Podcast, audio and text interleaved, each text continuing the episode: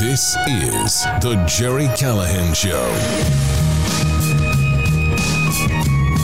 Well, right now in the halls of the White House, they are pacing, they are nervous, they are wondering, will he make it through? Can he do an hour? Can he do, can he read the script without stumbling and bumbling too badly? I mean, that's uh, a tall task.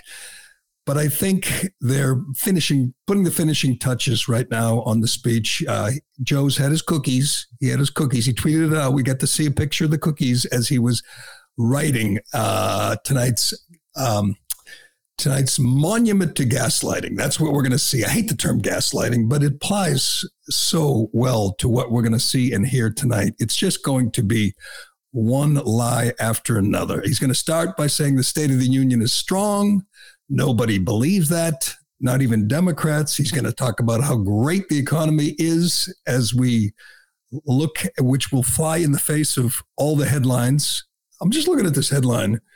Washington Post uh, had a headline, uh, I think it was two days ago. It says, Google, Microsoft, Goldman Sachs, all with mass layoffs in January. There's mass layoffs all across the tech industry, and the president's going to stand up and say the economy is going gangbusters uh, tonight. And, and, you know, half the room will stand and cheer, and the other half will just shake their head. I think this one thing we have to say about Joe Biden is he will have no problem. Re- he'll do it with a straight face. He'll do it as if he actually believes it. This is going to require uh, a, a touch. The, uh, this is going to require lying like nobody could ever lie, just one lie after another. Talk about how great things are in the economy, on the international front, how good the war in or, uh, Ukraine's going, how wonderful things in these United States are, and nobody will believe it.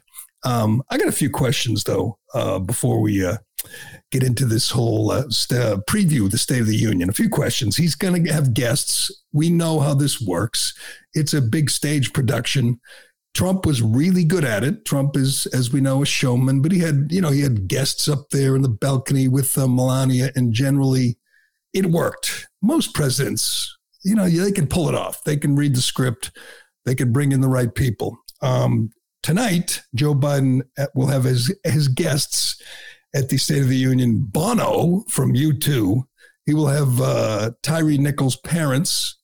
Uh, I, I I don't know if they'll be sitting with Al Sharpton or Ben Crump, but his parents will up, be up there. They'll get a big uh, round of applause, and he'll talk about gun violence and maybe white supremacy, because we know that played a big role in the murder of Tyre Nichols. But here's one that I don't know how this is going to work. He's going to have a man from Newton, New Hampshire, Doug Griffin.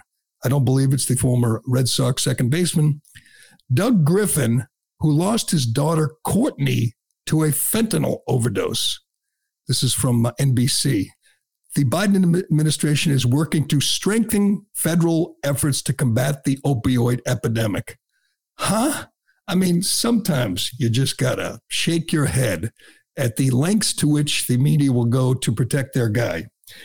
Um, the, the, the Biden administration's strengthening efforts to curb the opioid epidemic, uh, I'm pretty sure they're the ones who opened the border. I'm pretty sure the fentanyl that killed this poor girl in New Hampshire came over the southern border. Um, it was a long time ago. She died in two thousand fourteen. But still, if you're going to talk about the fentanyl epidemic in this country, if you're going to talk about the one hundred seven thousand people have died of drug overdoses and fentanyl poisoning last year, Joe Biden's going to take a victory lap. He's going to take a bow for curbing fentanyl use, fentanyl, the fentanyl epidemic. That's going to be a tough one, even for Joe to pull off. And I don't, I'm not sure who's going to stand and cheer for that. You think he's going to get the whole room standing and cheering for his ep- efforts to stop fentanyl? Man, if you could do that, if Joe could do that, and, and Joe could sit there and talk about how great the economy is. I mean, he might be a, a better liar than I even imagined, but he'll do what we expect him to do. He'll blame Trump for everything. That's what they do. He'll blame rich people and corporations who don't pay their fair share. He will divide and conquer, as he always does, divide rich against poor, black against white, uh, gay against straight. It'll be all. It'll be the uh, an hour long um, homage to uh, to dividing people and and and pitting them against each other. That's what Joe does. That's what the Democrats do. We're going to get to to reparations. We're going to get to the reparations in uh, in Boston. We're going to have uh, a board, a panel to to to decide how much how much money white people have to give black people in Boston because slavery. But it's it's a bizarre story, an insane story. But we have to get back to Joe, because we are going to sit here tomorrow and, and mock and ridicule him. Everybody is. He's going to stumble and bumble, and it's going to be so many gaffes. And yet it's, and yet, and, and, and he might, he might allude, if not announce, that he's running again, which is going to be so strange. Nobody wants him to run again. Nobody. Obviously Republicans don't, but Democrats don't. There was a poll. It kind of went under the radar. And it is incredible how how little support this president has. I'm looking at it right now. It was an A P poll.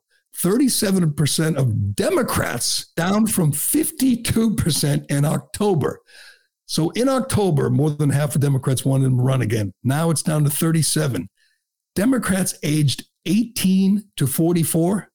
twenty-three percent fewer than one in four Democrats between eighteen and forty-four want Joe Biden to run again.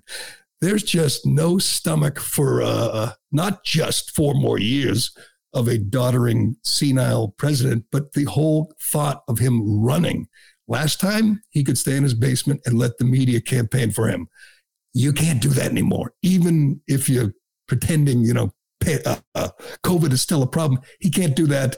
And I think people look at him, obviously the first two years have been a disaster, but I think they look at him and say, he's not capable of running, let alone governing for four more years. twenty-three percent. That was forty-five percent in October. And what they're going to do tonight, what he's going to do tonight is going to boast and brag about all the accomplishments in the last few months, including the midterms. Well, since the midterms, his support, even among Democrats, has fallen off the, fallen off a cliff. You can't stand up there, announce you're running again, or just mention whatever, allude to it, and expect people in your own party to be happy, to be supportive. It's just, the support is just not there. He is already a lame duck, and everyone knows it. When you're when you're a lame duck for two years. That is, uh, that's a tough way to do this job, tough way to govern. But look at those numbers. twenty-three percent of eighteen to forty-four-year-old Democrats want the man to run again. Of course, and we'll get to this, he still has uh, impeachment insurance, the greatest impeachment insurance a president has ever had. I don't know where, where is this from? Kamala Harris was speaking this week Uh, to some group. It doesn't matter. It doesn't matter. I don't even know what the topic was. This is the, this is the, uh, I don't, I don't say the genius of Kamala, but she can talk forever and you don't even know what she's talking about. She can make a speech that's five, ten minutes long.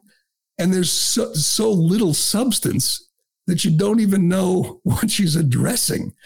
Here she is. Oh, I guess it's, uh, she's got the, the presidential seal in front of her. Uh, but she's, I think that's what that is. I can't even tell. But listen to this just gobbledygook from our incompetent uh, vice president. Tell me you could even imagine. Tell me anyone could even imagine if Joe steps down in the next two years, if Joe is physically, emotionally, uh, mentally, cognitively unable to do the job. This is the backup plan. This is going to be the forty-seventh president. That is frightening. But listen, how long is this cut, Ironhead? Because you're, you're, you're not going to even know. You have no idea what she's talking about. Uh, it's forty-five seconds. forty-five seconds, and she will not give you a hint as to what the hell she's addressing. Go ahead, play it. Our meeting today includes not only the work that we intend to do going forward, but working together to talk about how we can measure the success we have had thus far and continue to improve on the work we've done. For many who were at the original table, you will know that it has been built into our approach that we will devise metrics and be very clear, and I thank the university and, and, and Michelle for the work that has been happening to help us articulate the metrics by which we will then measure our success in real time, not waiting for years down the line, Whoop. but in real time measure our success so that we can regroup, analyze where we are, and as necessary improve our approach. What? What is that? I have metric, no idea. Devising a metric and improving our approach and doing the work, and together we're going to work. Uh, forty-five seconds of nothing. She is just amazing. Um, I don't know. I don't know if it's even possible. I think it would have to be a package deal. Joe can't go, I guess. I guess Kevin McCarthy, say hello to President McCarthy, because that idea of that woman in the number one job is just frightening. Um, but as we know, nothing matters to Joe Biden. Nothing matters to the Biden administration. That would be Barack Obama, Susan Rice, uh, Michelle, uh, maybe Michelle Obama, uh, Doctor Jill. Nothing matters except how many boxes you check. We've gone over this so many times. It is a really close call on who is the worst identity hire, who is the worst um Uh, uh, box checker of them all, the worst affirmative action hire. Kamala's pretty bad. Uh, I mean, she is really, really bad. But K J P, Karine Jean-Pierre, is so in over her head. And again, I know this is a recurring theme, but hey, she stands up there every day and tops herself. It is astounding to me. This is not, you know, this is not like a constitutional office. This is just a spokesperson. This is just a, a P R person. How long do they leave her out there? How long do they let her do this every day? And just the country has this collective cringe on a daily basis. This person is not smart enough, is not articulate enough, is not thoughtful enough. She can't do it. John Kirby, the admiral, who has sold his soul for the for the job of uh, whatever spokesman for the for the administration, has to move into that uh, number one seat uh, in the press office at some point. I don't know how. Maybe it'll maybe it'll happen after tonight. Maybe it'll be a a post uh, State of the Union thing. But she is so bad at this. I'm I'm going to miss her. We're all going to miss her. And Kirby is a white man, at least I think. Last I checked, he's a white heterosexual man. So it's uh, going to be difficult for Biden to uh, to make that move, but he just has to. She is so unbelievably, uncomfortably bad at this. This is the worst press secretary ever, the worst P R person ever, the worst public speaker ever. Uh, what was the, the question was, oh, good, good. I, this, we had a couple of cuts from yesterday where she was in rare, well, I shouldn't say rare form. She was in classic cringe Jean-Pierre form. Playoff form. She she was asked with, obviously we discussed it yesterday, the Biden administration lied to the world and said that there were uh, uh, Chinese spy balloons crossing the country under the uh, during the Trump administration. Nobody believes that. If, if it happened, Trump didn't know about it because we know Trump would have shot them down in an instant, uh, even if his generals told him not to. We know that's a lie. Everybody knows that's a lie. People don't believe it. They were just spinning and hoping the media would carry their water. And for the most part, they did. They played along and said, oh, it's not the first time China has done this and taunted a U S president. Yeah, as publicly as it was, that's never happened before. The whole country watched as the spy balloon traversed the country from Alaska to South Carolina, and he only, Joe Biden only uh, only greenlit the uh, the shooting uh, after it was out over the Atlantic Ocean. He said he wanted to do it earlier, but Mark Milley told him not to. And as I get, as everyone knows, the president's not the boss; it's generally the the guy in joint, the head of the Joint Chiefs. That's the guy who makes the important calls. Uh, he needed time to warn the Chinese that he was going to do it. So Milley said, wait till the weekend. They waited. They shot it out over the ocean. They're now looking at the bottom of the Atlantic for, for the, the remnants. But uh, she was asked, Corinne Jump here about the lie that they told about Trump, you know, not doing anything about spy balloons. And this answer belongs, they should hang this in the Louvre. This is just performance art from this moron in front of the whole country. They have to, I mean, she's probably a nice person. Don't they have to at some point save her from herself? Just say, you can't, we can't do this to her. This is cruel. It's kind of like that judge, uh, that, that judge that uh, Biden nominated for the federal bench. And uh, Senator John Kennedy asked her about Article five, and she had no idea. He's just promoting incompetent people because of skin color or sex or sexual orientation. And it's never been more obvious than than now with Kamala and uh, this dummy and Buttigieg and that judge. I mean, these are just not qualified people. They wouldn't be on the job if not for immutable characteristics. But anyway, let's watch this, listen to this, and uh, just marvel at the just inept, in, incompetence of this person. Go ahead. How is it possible that this administration discovered um, at least three previous balloons that flew over the U S under the previous administration, but Trump officials didn't know it was happening? Yeah, so look, I think that, uh, and we have talked about this before, about how um, uh, the, when it um, when the P R C government surveillance balloons trans, uh, trans, trans transited uh, the continental U S briefly at least three times, as you just mentioned, during the president's uh, prior administration, and once that we know of the beginning of this administration's, uh, but never for this duration of time, as we know. Uh, this information was discovered prior to the administration. administration uh, left, uh, but uh, the intelligence community, as I said, is prepared to give uh, give uh, briefings to key officials. Uh, but this is something. Uh, this is something. Sorry, post. Yeah. But this is something that we we they did not they were not aware of, as as we've just laid out. It's like her worst moment yet, maybe. Oh God! Did, don't you have to show some mercy? For, I mean, she's a.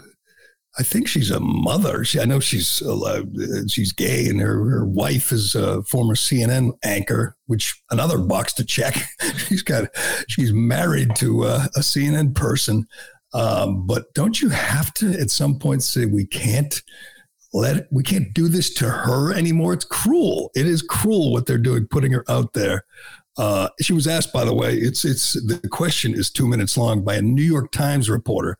Believe it or not, read those poll numbers to her because they're claiming one of the great victories that he's going to boast about tonight is the midterms and how they did better than expected and they held on to the Senate. And and the New York Times guy reads those numbers and says twenty-three percent of Democrats uh, want him to run again. And it was down from October. So he might have had a good midterm around the, across the country, but I don't think it has much to do with, with him, much to do with the uh, with uh, Biden's performance. Uh, but let's get to this. Uh, the, the the the other guests, uh, before we move on, I mentioned Bono and the Nichols family. Paul Pelosi is going to be a featured guest. Does he sit with his wife? Or does he sit with David DePape? Do they? Uh, I mean, uh, now Pelosi, I assume when he goes out in public, he usually wears a hat, right? Because he lost like half his skull from that hammer attack. But I'm not sure if they introduce if he introduces Paul Pelosi, what's going to be the you know the hook, the topic? Obviously, with uh, like the Nichols family, it's gun violence. With the, uh, the Doug Griffin from New Hampshire, it's fentanyl. Are you going to talk about violence in the inner cities? Are you going to talk about the decay, the the you know, the dystopian landscape that is our inner cities in places like San Francisco? Is that going to be the topic? Or are you just going to say, hey, it's Paul Pelosi. Go to, he's doing okay. Good to see you. Or maybe they don't introduce him at all, but that'll be interesting. And there'll be, I mean, it'll be, there'll be a certain percentage of guests who are black and a certain percentage of women and then gay. And then there'll be, I don't know, probably trans, maybe uh, Dylan, what's her name? Dylan, what's his name? Who was absolutely oh, stunning yeah. at the, uh, at the Grammys. I don't know if you saw Dylan at the Grammys, but he is looking hot, man. And uh, he he's gets invited to everything, right? He gets invited. To, I mean, the Grammys, the Oscars, uh, the White House. He, he had a one-on-one interview with the president. This this guy who's been a woman for, what, two hundred days? and uh, gets invited to everything. D- Dylan Mulvaney, Mul- is it Mulvaney? Mul- Mul- Mulvaney, yeah. Yeah, so Dylan will be there, I'm sure. And maybe maybe he'll get a shout out from the president because it's important to celebrate, you know, women. So you have a guy who's been a woman for two hundred days, been dressing like a woman. It's not a woman, but dressing like a woman. What uh, was but, he at the uh, White House for? I forget what it was. Wasn't it like some sort of uh, like. It was some celebrating trans. I, men, no, I don't know. Was it women or trans or whatever? There, there is Dylan at the Grammys. How does he get an invite to? I mean, what's the point of gay? Because he has a lot of YouTube followers or uh, whatever, uh, Instagram. Well, why? What? That is incredible. That is somebody's son, somebody's brother, right there. And I'm telling you, he he he he plays the part quite well. Give him credit. I will give him some credit for that. But uh, that will be. We will be cringing for an hour tonight, and I'm looking forward to it. I'm I, I I like these things anyway. I like State of the Union. You know, they used to be in writing. The president used to write the State of the Union and hand it to Congress. They didn't speak it. Uh, it's all. I think it started. Uh, it was a speech. Uh, it started with Woodrow Wilson, and then obviously later on became a nationally televised address. But it used to be no big deal. The guy would just write out what he thinks, the, how the country's doing, and hand it to Congress. And everyone would be like, yeah, cool, move on. Now it's a major Hollywood production with guest stars and uh, canned uh, applause and hoots and howls, and this side stands and that side stands. But but it's it's it can be entertaining, especially when everybody is uh, waiting and wondering just how badly Biden will stumble and bumble tonight. Can't wait. That's true. You know, when you talk about fentanyl and opioids and drugs, is he going to mention his son? Because uh, there are people who don't forget the crime bill and uh, that he, when he was in the Senate, the Clinton crime bill, which put hundreds of thousands of people behind bars for drugs, possessing drugs, the kind of drugs his son does on video, on camera, on in photographs over and over and over again. His daughter, too. His whole family has had drug problems, but uh, they're different. They're special. They're Biden's. But uh, all right, we will be uh, watching, and we will be um, giving our full critique of tonight's State of the Union talk. And he'll be babbling about uh, equity and inclusion. And uh, um, I don't know if you saw this. This this is amazing. And we talk about equity and inclusion and everything. Everyone's hired. Everyone's appointed. Uh, under the Biden administration for their immutable characteristics, for their skin color or their sex or their sexual orientation. This is, uh, uh, someone did an analysis of the judges, the ninety-seven confirmed federal judges under Joe Biden in the last two years, five are white men, twenty-two are black women. Female judges make up sixty-six percent of those confirmed, uh, Uh, under Joe Biden compared to twenty-four percent under Donald Trump. So sixty-six of the percent of the judges uh, confirmed under Biden are women, including, uh, what was her name? That dummy that didn't know what Article five or Article two was. She's a judge. Uh, Charnel Belkengren. That was the uh, the ultimate cringe moment when she couldn't name Article five or Article two, a, a, a judge. A federal judge on the federal bench couldn't do it, but she doesn't have a penis, so she is going to uh, she's going to be judging people from the federal bench. But all right, let's uh, let's move. I want to get to this this this reparation story because this we just when you think things couldn't get in more insane in this country, now we're talking seriously about reparations for slavery. Yes, it's it's not kind of like lots of things. It started in San Francisco, but it is going to be sweeping the nation, and it's coming to Boston. But uh, first, a recession-proof investment without compromise. European American Armory Corp, or E A A Corp, has specialized in providing high-quality, innovative, and reasonably priced firearms to the U S market since nineteen ninety. Choose from a wide selection of unique and traditional pistols, whether you're looking for a concealed carry, revolver, shotgun, or competition pistol, E A A Corp has it. E A A's nineteen eleven series comes in compact carry or full-size in three popular calibers. First-time gun owner? No problem. E A A Corp all-in-one nine millimeter M C nine Striker fire pistols come fully equipped in a sleek, light, ergonomic package ideal for everyday carry. In addition, their lineup includes M C three twelve series of twelve-gauge shotguns for hunting, sporting, tactical, or personal defense that will exceed your expectations. There's a limited lifetime warranty on every series available today from E A A Corp. E A A Corp says, get the quality firearm you've always wanted and save yourself a lot of your hard-earned money. Visit E A A corp dot com to learn more and order online or through your local dealer. Sometimes you see these stories and you just kind of laugh and you say, that's not real. That can't happen. You said it um, before we started recording. Ironhead said, why do they do these things? No one believes it'll actually happen. That's the problem, Ironhead. The problem is... Uh, you know, serious people think, thoughtful people think this is insane. It can't happen. It shouldn't happen. But it's designed to fool, to give hope to people uh, that they could walk away, that they could be w- looking at a big check. Uh, today in Boston, Michelle Wu, our teen mayor, is going to name a board, a panel. I'm sorry, a panel. I don't know. Uh, this is from... Uh, Fox twenty-five. Michelle Wu on Tuesday will announce the members of its newly formed reparations task force, which aims to study racial inequity and its effects on generations of families. The Boston City Council voted to create this task force at the end of last year. By the way, the Boston City Council is made up of a bunch of nuts, just real radical extremists. The goal is to analyze how it can provide reparations to Black people living in Boston who were impacted by the city's role in slavery. Okay, I will save them a little time here.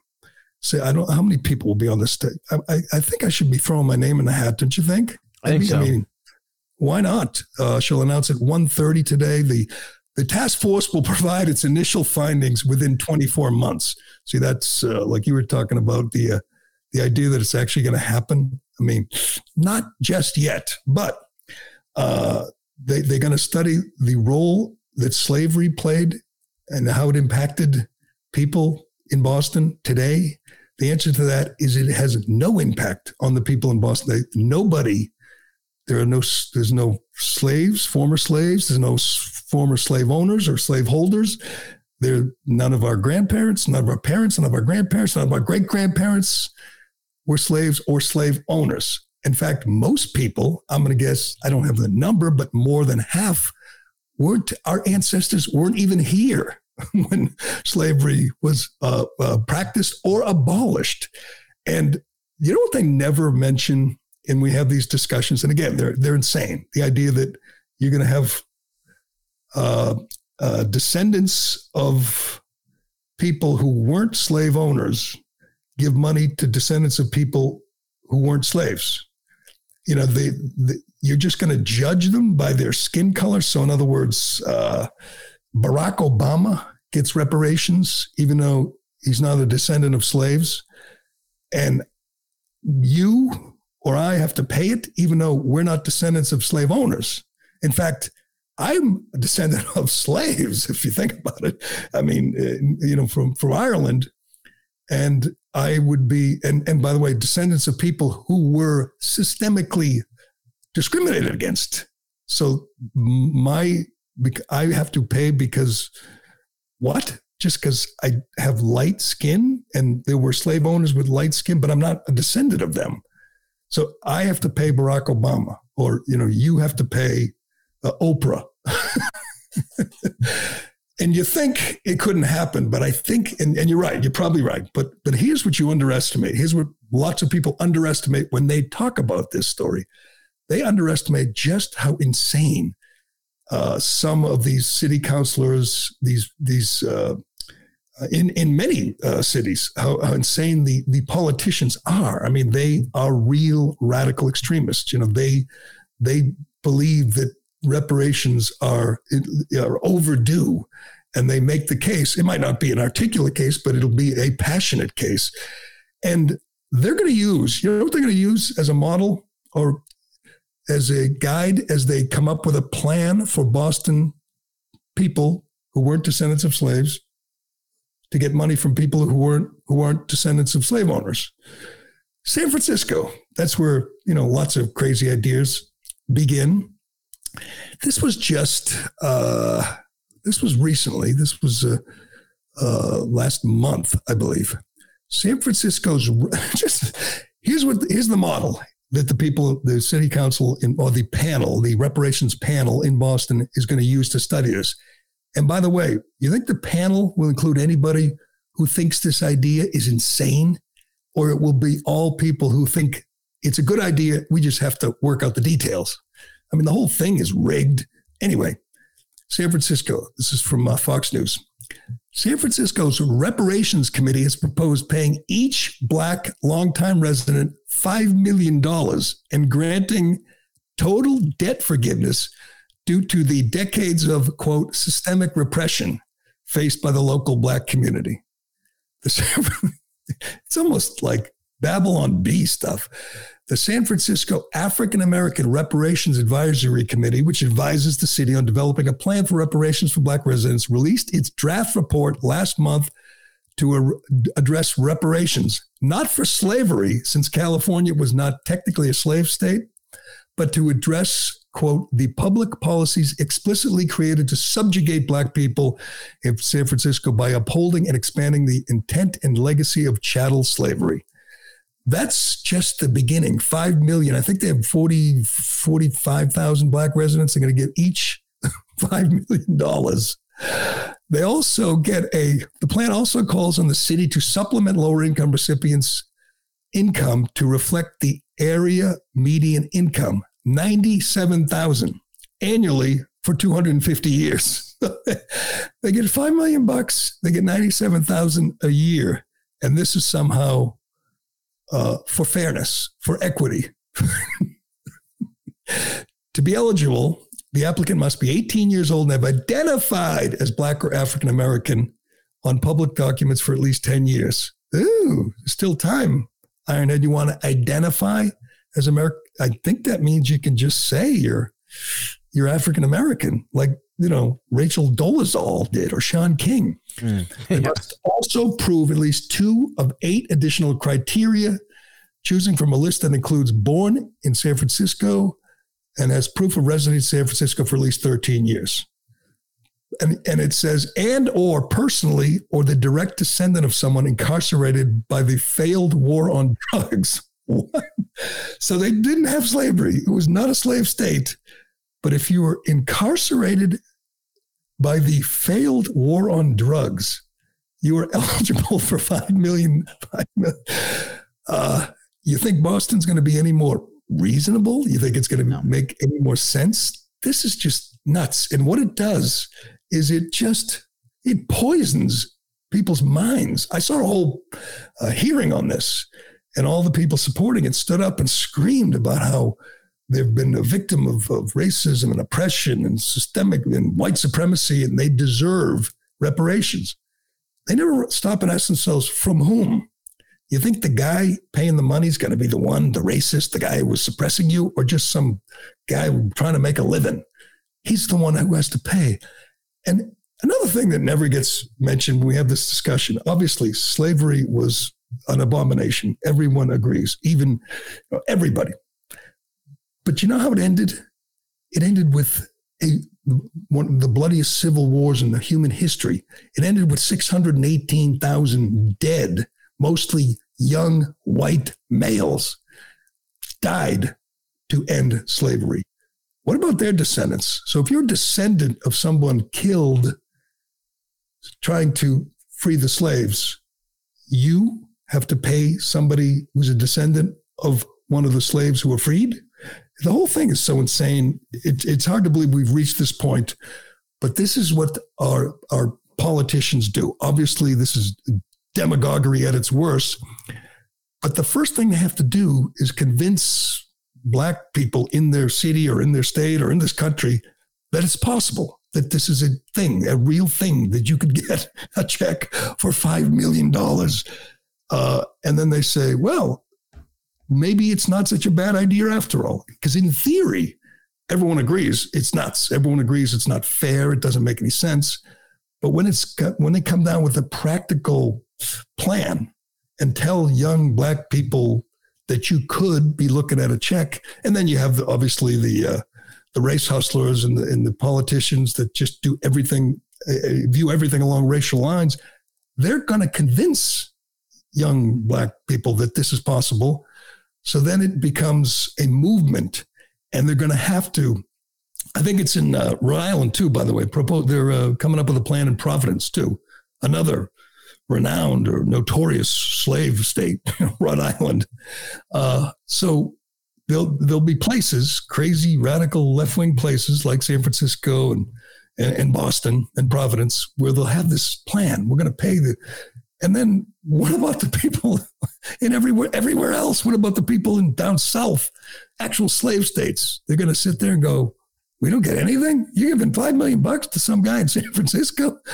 It, the whole idea, it's irresponsible. It is wrong. It is reckless. Michelle Wu, you should be ashamed of yourself. The city councilors, they won't be, but you should be ashamed of yourself. You are lying to your constituents just to get them fired up, just to divide your people, your voters, your the people, your constituents along racial lines, to pit them against each other, because there's not a single white person who says, gee, let's, I'm ready. Let's, let's write a check. And there's not a single black person who thinks that uh, he's owed this money because his great, great, great, great, great, great grandmother was, was, was a slave. That's just that that's not, no one thinks this is a good idea. No one thinks it's good for the country. It is terrible for the country. It's, it is the most divisive thing you could ever come up with. And yet they're, they're, They're moving forward with it. So we'll see how that goes today. I'll see if I get named. I think there's a chance, you know. I'm available. I'm, I'll be in Boston. I'll show up at the meetings. You think they'll have snacks? You know, like little trays, little plates with cookies like Biden had? That look good. Um, you know, I'll show up. I'll make the case that the whole thing is insane and probably get shouted down and kicked out. And yeah, they're going to come up with a plan. One of these days, we are going to show up to do this show, and it's going to be a five-point plan in Boston. Five million. Maybe they'll tone it down a little and say three million per, and uh, you know, whatever annual stipend and this and this. And it'll be like, how did we get to this point? How did we allow this insanity creep into the into the public discourse? Just just nuts. But we'll see how it goes. Well, that panel will be named today. All right, we got much, so much more to get to. We already did Kamala. God, we should do it. We should do it again. Kamala is so nuts. Just so, just so, so bad. But uh, hey, Disney, I don't know if you saw this one, but Disney is, uh, let me find it here. Uh, Uh, yeah, yeah, we talk about this a lot when it comes to the N B A and, you know, professional sports and how they bow down LeBron James. We talk about what a fraud he is, how he doesn't, uh, he has no courage when it comes to social, actual social justice and, and social issues, and doesn't, you know, does business in China, doesn't even mention, you know, the, the Uyghur Muslims or the concentration camps. But no one is a bigger China cuck, China stooge than Disney. This, I don't know why this bothers me so much, but it just, it would take such a small sliver of courage to do the right thing. But it's just, Disney is such a, such a gutless company. Uh, Dateline Hong Kong, not mainland China, Hong Kong, an episode of The Simpsons that refers to forced labor camps in China has been cut from Disney's streaming service in Hong Kong, where a national security law has raised growing, growing censorship concerns. N B C News confirmed that the episode, One Angry Lisa, was not available in the Hong Kong version of Disney Plus streaming service, but it was not clear when it had been removed. The absence, uh, in one scene in the episode, the character Marge Simpson is in a virtual bike class. Would that be a spin class? Uh, during which the instructor shows images of China's Great Wall and says, behold the wonders of China, Bitcoin mines, forced labor camps where children make smartphones. That's it. And they had to pull the episode. It just, I mean, what would happen if Disney stood up and said, no, that's our show. That's our, you, you know, that's, that's the show you're going to get. Would there be real backlash? I mean, would, would, would uh, the C C P come down hard on Disney if they left one dumb line in a cartoon.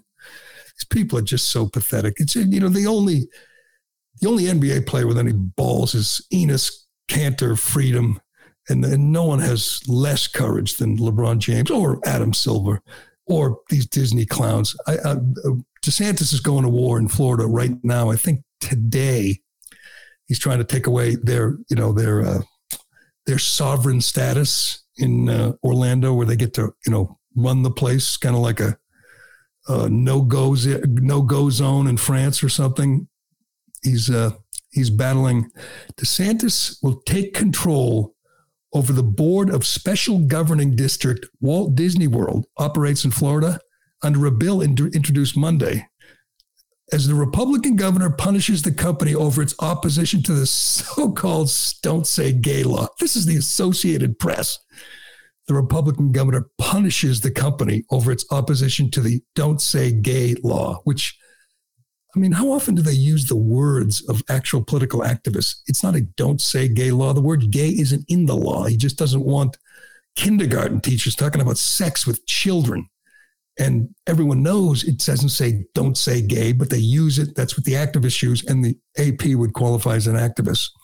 Republican leaders in the state house, in coordination with DeSantis, have begun a special legislative session to restructure the Reedy Creek Improvement District, as the Disney government is known. Disney has its own government. It did until DeSantis uh, took action, and uh, good for him. Got to root for DeSantis over Disney. We'll see how that goes. All right, let's get to, uh, oh man, we got some good video here. I want to get to Stephen A. with uh, with Jay Williams, because we talked about this uh, when I was, uh, when we did the C N N thing. By the way, again, I'm checking every morning. So Don Lemon is not back together with Caitlin Collins. She's on the road. She's on assignment. Those two kids, I don't think they're ever going to get back together. And my solution for their problems was, you know, let them fight, let them go at it. And somehow that's never, even though when people fight, when they actually fight on T V, it goes viral. People are sharing it. People are talking about it. People are watching it. Someone has to explain that to me. While there's not more, while there's really no debate show, you know, like a real debate show where people really yell at each other and people, you can really feel the tension. Why isn't that a thing? It used to be on Crossfire. They'd Crossfire for years. Tucker Carlson would fight with like Paul Begala. Uh, I guess First Take or whatever Skip Bayless's show with, on, uh, with uh, Shannon Sharp is called, that that would be the closest thing. Undisputed. But when they do it, when they fight and it goes viral, everyone says, oh, you know, they're interrupting each other. And why are they acting like children? When Bayless and Shannon Sharp had a big fight like a month ago, everybody was killing him, saying this is childish and they're so immature. And I'm saying, you're watching Skip Bayless and Shannon Sharp for once. They're doing something right. And what they're doing right is they're mixing it up. And uh, Stephen and on E S P N, occasionally they do it. Although, although Stephen A. wasn't comfortable with Max Kellerman. He he wasn't comfortable, so he got rid of Max Kellerman. He gets to bring in, you know, people, his, his hand-picked buddies to do the show. And one of them is Jay Williams, the former uh, uh, Duke, Dookie and smart guy, good good uh, debater. And uh, they had a fight. I didn't even understand what it's entirely about. It's about Kyrie Irving, one of their favorite topics. Everyone on E S P N, not everyone, most of them hate him because Kyrie wouldn't get uh, vaccinated. And uh, as we know, the uh, Nets traded him to Dallas, and they end up fighting. And it's it, it's tense. Would you agree this is real? I, and I always wonder, is it Def- real? Definitely. This is real. It's tense, and it works.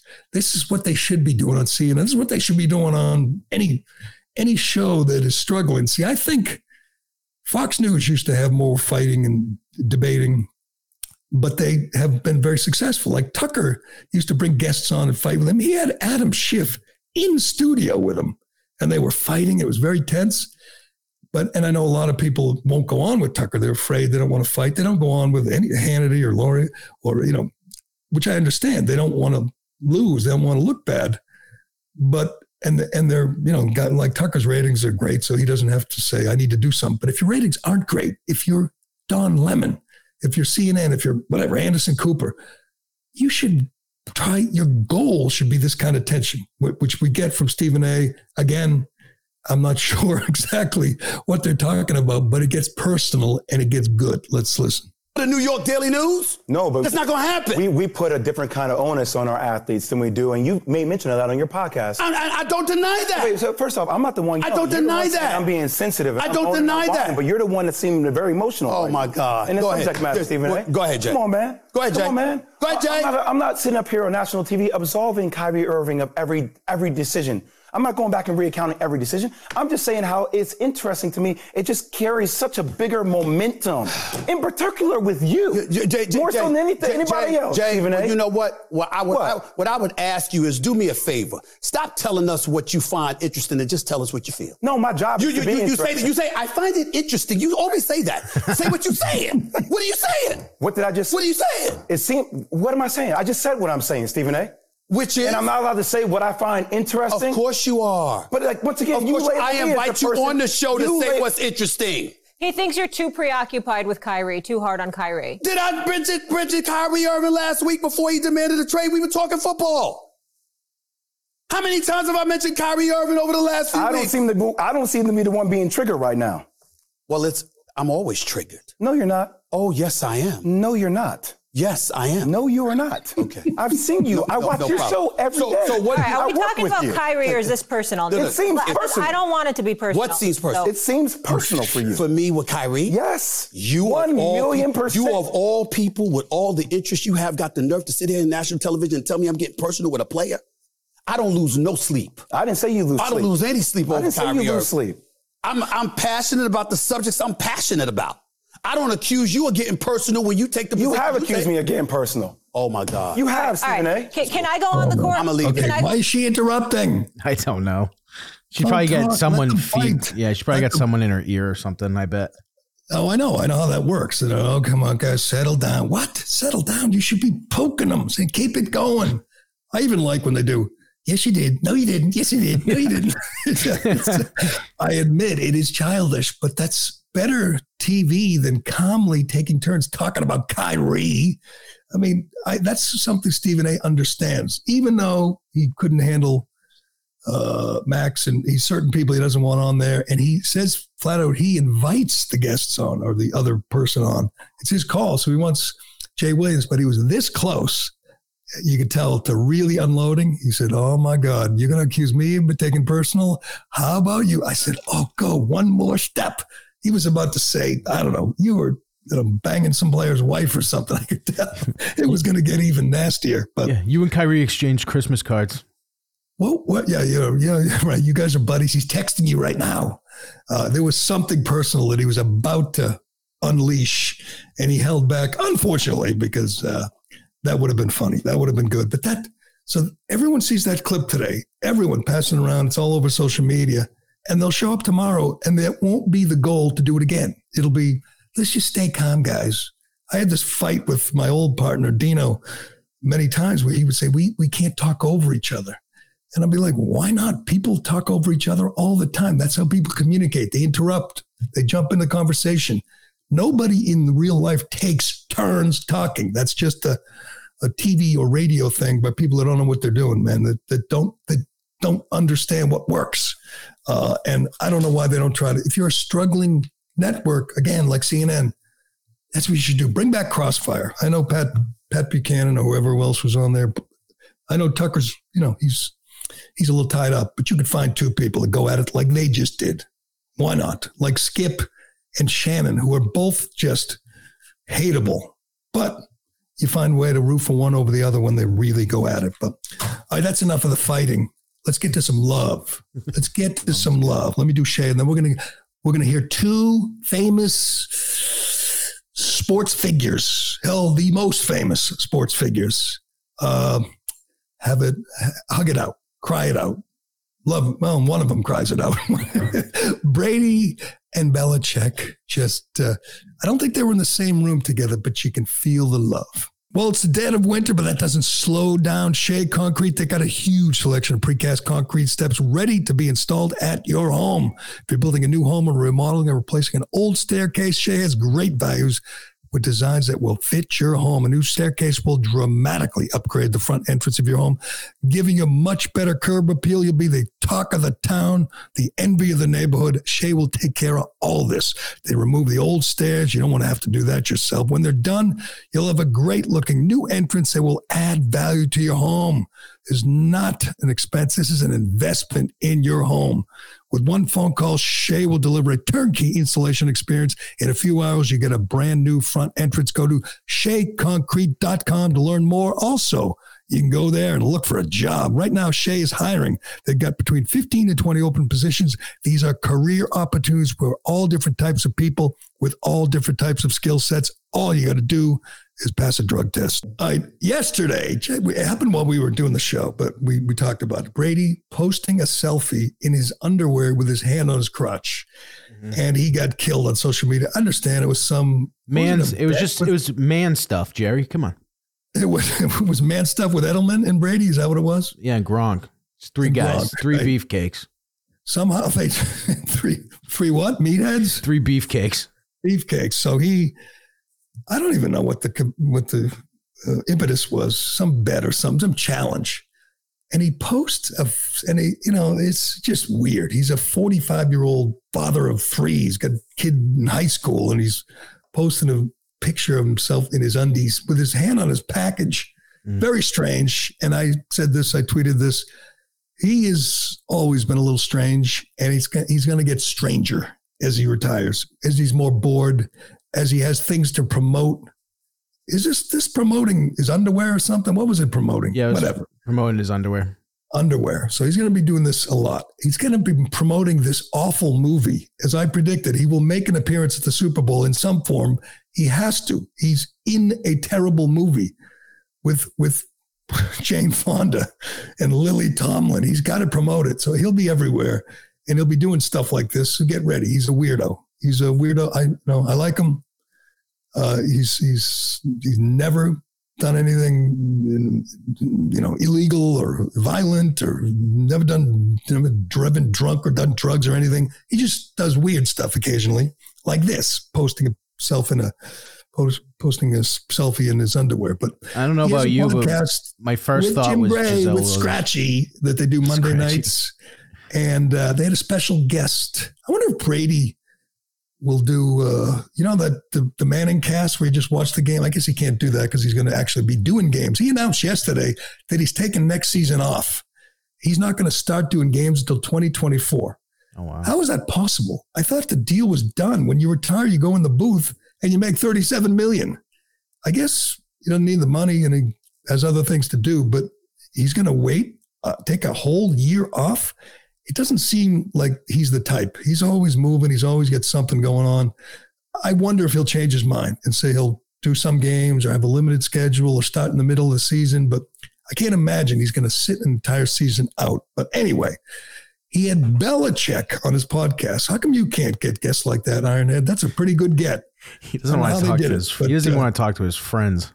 Belichick was very uh, full of praise, effusive in his praise, as you'd expect, of his of the greatest player ever, a guy they won six Super Bowls together with.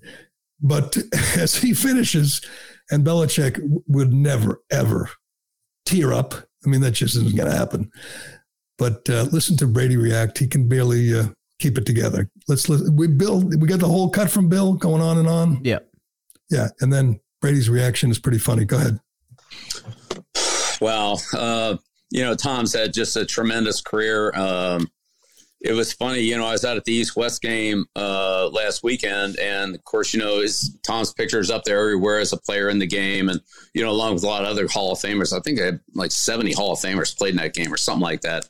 Uh, but anyway, um, so – you know, that's kind of where it all started, you know, Michigan, the Orange Bowl, the East-West game, and, and, uh, and, you know, just the greatest player, the greatest career, uh, the great, great person. Uh, it's, it was such an, an opportunity and an honor for me to, you know, to coach Tom. And, uh, I, I guess, I guess it's got in at some point, um, you know, but it, it, it's the greatest one ever. So congratulations, Tom. Appreciate it. Tom, what did Bill do to bring out the best in you?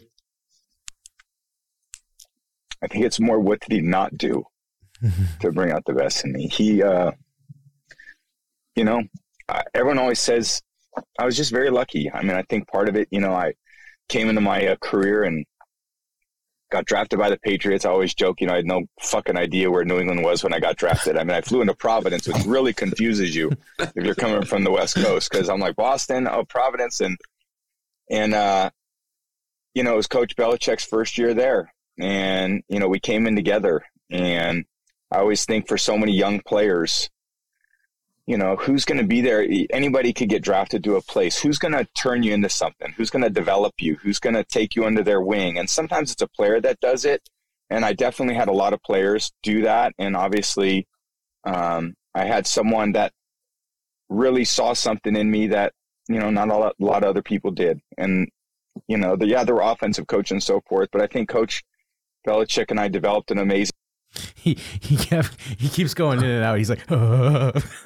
Why can't Jim again? Better good example. Why can't Jim Gray stay out of that? Tom Brady was starting to cry, and Jim Gray jumps in. I didn't see the video version. Was Brady just in his underwear, or was he dressed?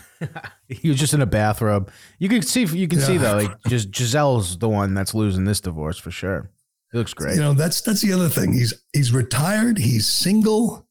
He's got a lot of time on his hands. He's going to do some wacky things, and uh, he's going to he's going to remain. He ain't going away. He is not going away. He's going to remain no shit. in the news. He's going to remain out front, and uh, it'll be interesting to see just how weird he gets. But that was a nice moment. A nice moment. All right, we got to move. We got to we got to go here. Uh, Biden is uh, uh, sitting down and.